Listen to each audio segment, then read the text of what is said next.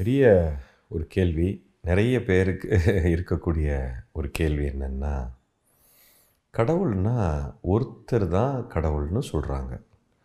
ஆனால் வீட்டில் பார்த்தா டஜன் கணக்கில் சாமி படத்தை வச்சுருக்கோம். விநாயகருங்கிறோம், முருகருங்கிறோம், நரசிம்மருங்கிறோம், மகாவிஷ்ணுங்கிறோம். அவரே ஒரு பத்து அவதாரம். அப்புறம் அம்மன் எடுத்துக்கிட்டால் அந்த அம்மன், இந்த அம்மன், முண்டக்காளி அம்மன், வீரபத்திர காளியம்மன், இது மாதிரி அது ஏகப்பட்டது இருக்குது. அதுக்கப்புறம் நடுவில் ஆஞ்சநேயர் இருக்கார், மகாவிஷ்ணு இருக்கார், காலபைரவர்னு இருக்கார். சிவனுடைய அவதாரம் பார்த்திங்கன்னா ஏகப்பட்டது இருக்குது.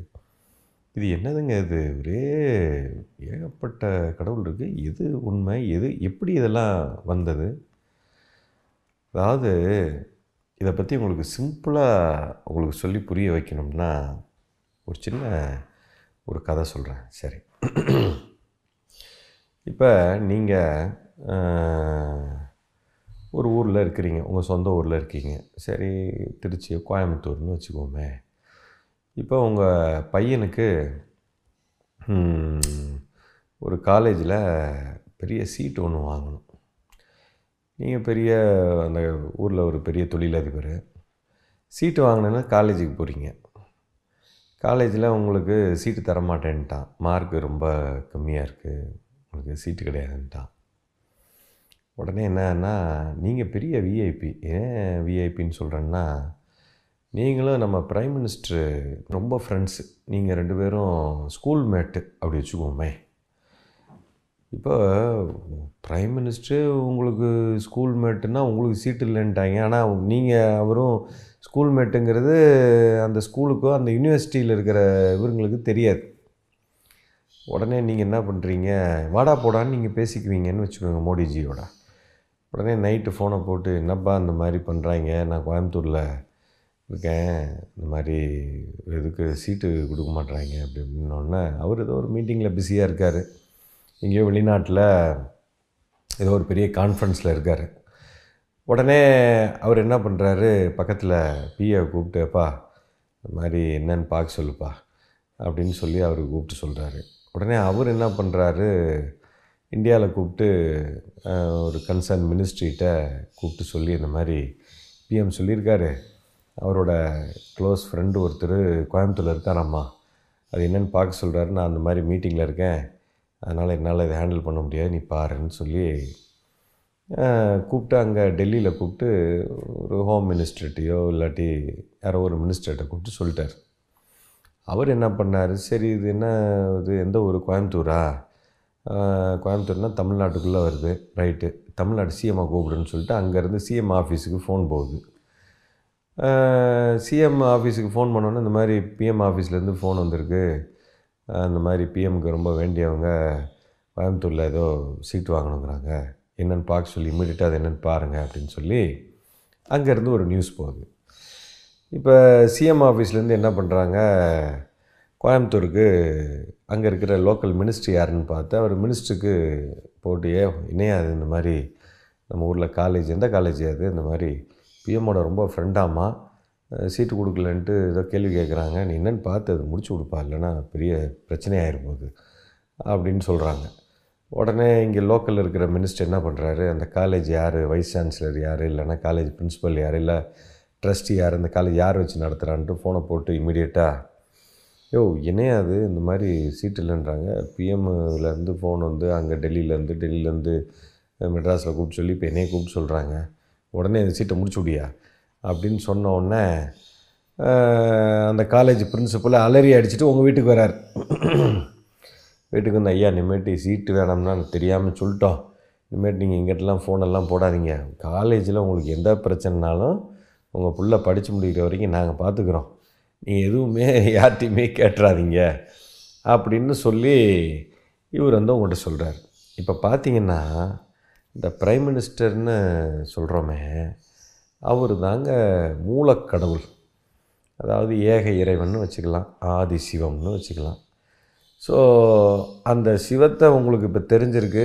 இப்போ அவர்கிட்ட சொன்னீங்கன்னா, அவரு அவருக்கு கீழே நிறைய பேரை வச்சுருக்கிறார், ஏகப்பட்ட மினிஸ்டர்ஸு, டிபார்ட்மெண்ட்டு, அதுக்கு கீழே இருக்கிற பல பல ஆள்களை வச்சுருக்கிறாரு.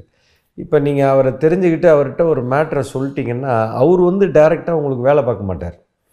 இப்போ உங்களுடைய பிரச்சனையை சால்வ் பண்ணுறதுக்கு உங்கள் ஏரியாவிலேயே லோக்கலில் ஒரு மினிஸ்டர் ஒருத்தர் இருப்பார். இப்போ அவர் தான் அவர் அப்பாயின்ட் பண்ண ஒரு சாமி. இப்போ நீங்கள் ஒவ்வொரு பிரச்சனைக்கும் எந்த பிரச்சனைனாலும் நீங்கள் பிஎம்க்கு ஃபோனை போட வேண்டிய அவசியம் இல்லை. இவர் கூட நீங்கள் தொடர்பில் இருந்தீங்கன்னா உங்களுக்கு எல்லா பிரச்சனையும் சால்வ் ஆகிடும். ஈவந்தோ ஏக இறைவன் ஒருத்தர் இருந்தாலும் இவங்க பூரா அவங்களுடைய கண்ட்ரோலில் இருக்காங்க. அதுபோல்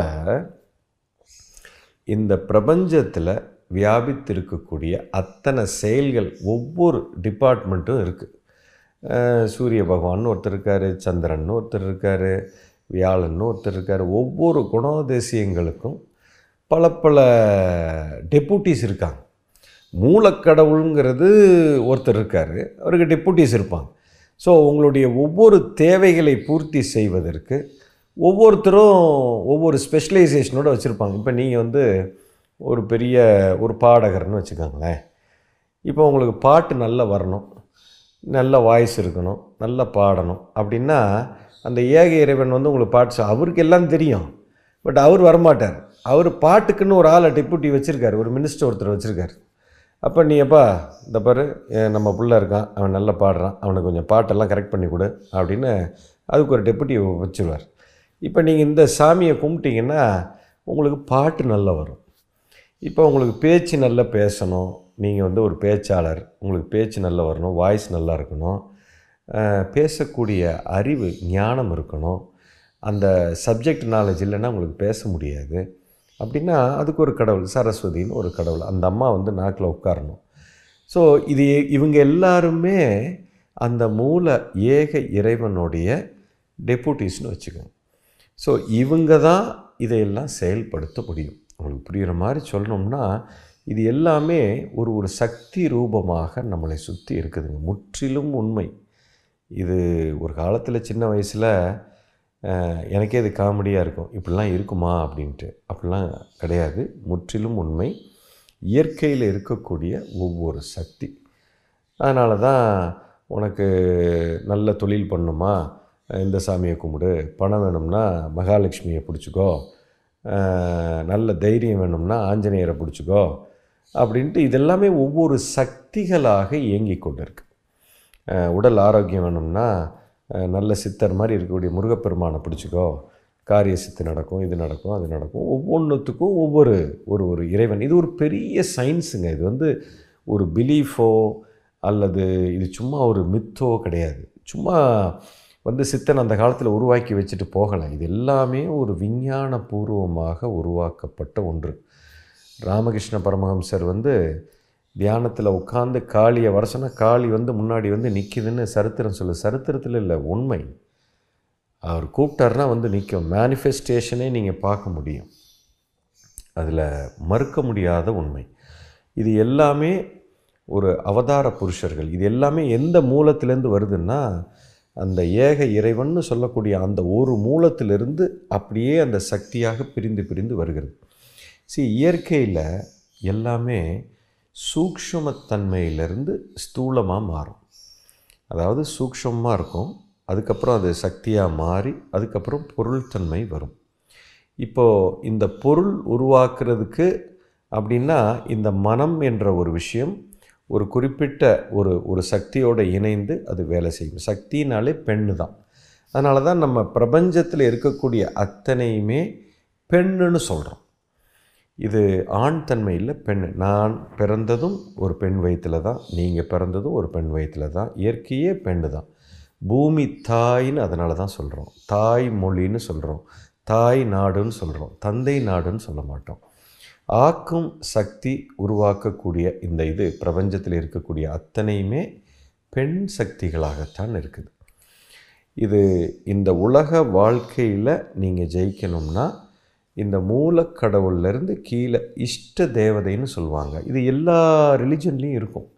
இப்போ நம்ம இஷ்ட தேவதைன்னு சொல்கிறோம். நீங்கள் கிறிஸ்டியானிட்டியில் பார்த்தீங்கன்னா ஏஞ்சல்ஸ்ன்னு சொல்லுவாங்க. பேர் தான் மாறி மாறி இருக்கும், ஆனால் அவங்க மீன் பண்ணுறது அதை தான்.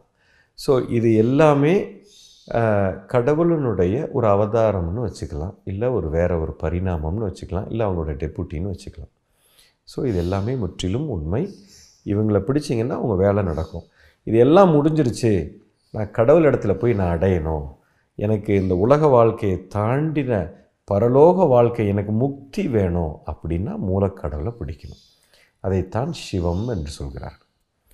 அந்த சிவத்தை பிடிச்சிங்கன்னா இந்த இகலோக வெற்றி மட்டுமல்ல, பரலோகத்திலையும் வெற்றி அடைந்து விடலாம். ஸோ ஏக இறைவனும் உண்மை, அதற்கு கீழே இருக்கிற டெபுட்டீஸும் உண்மை. எஸ்.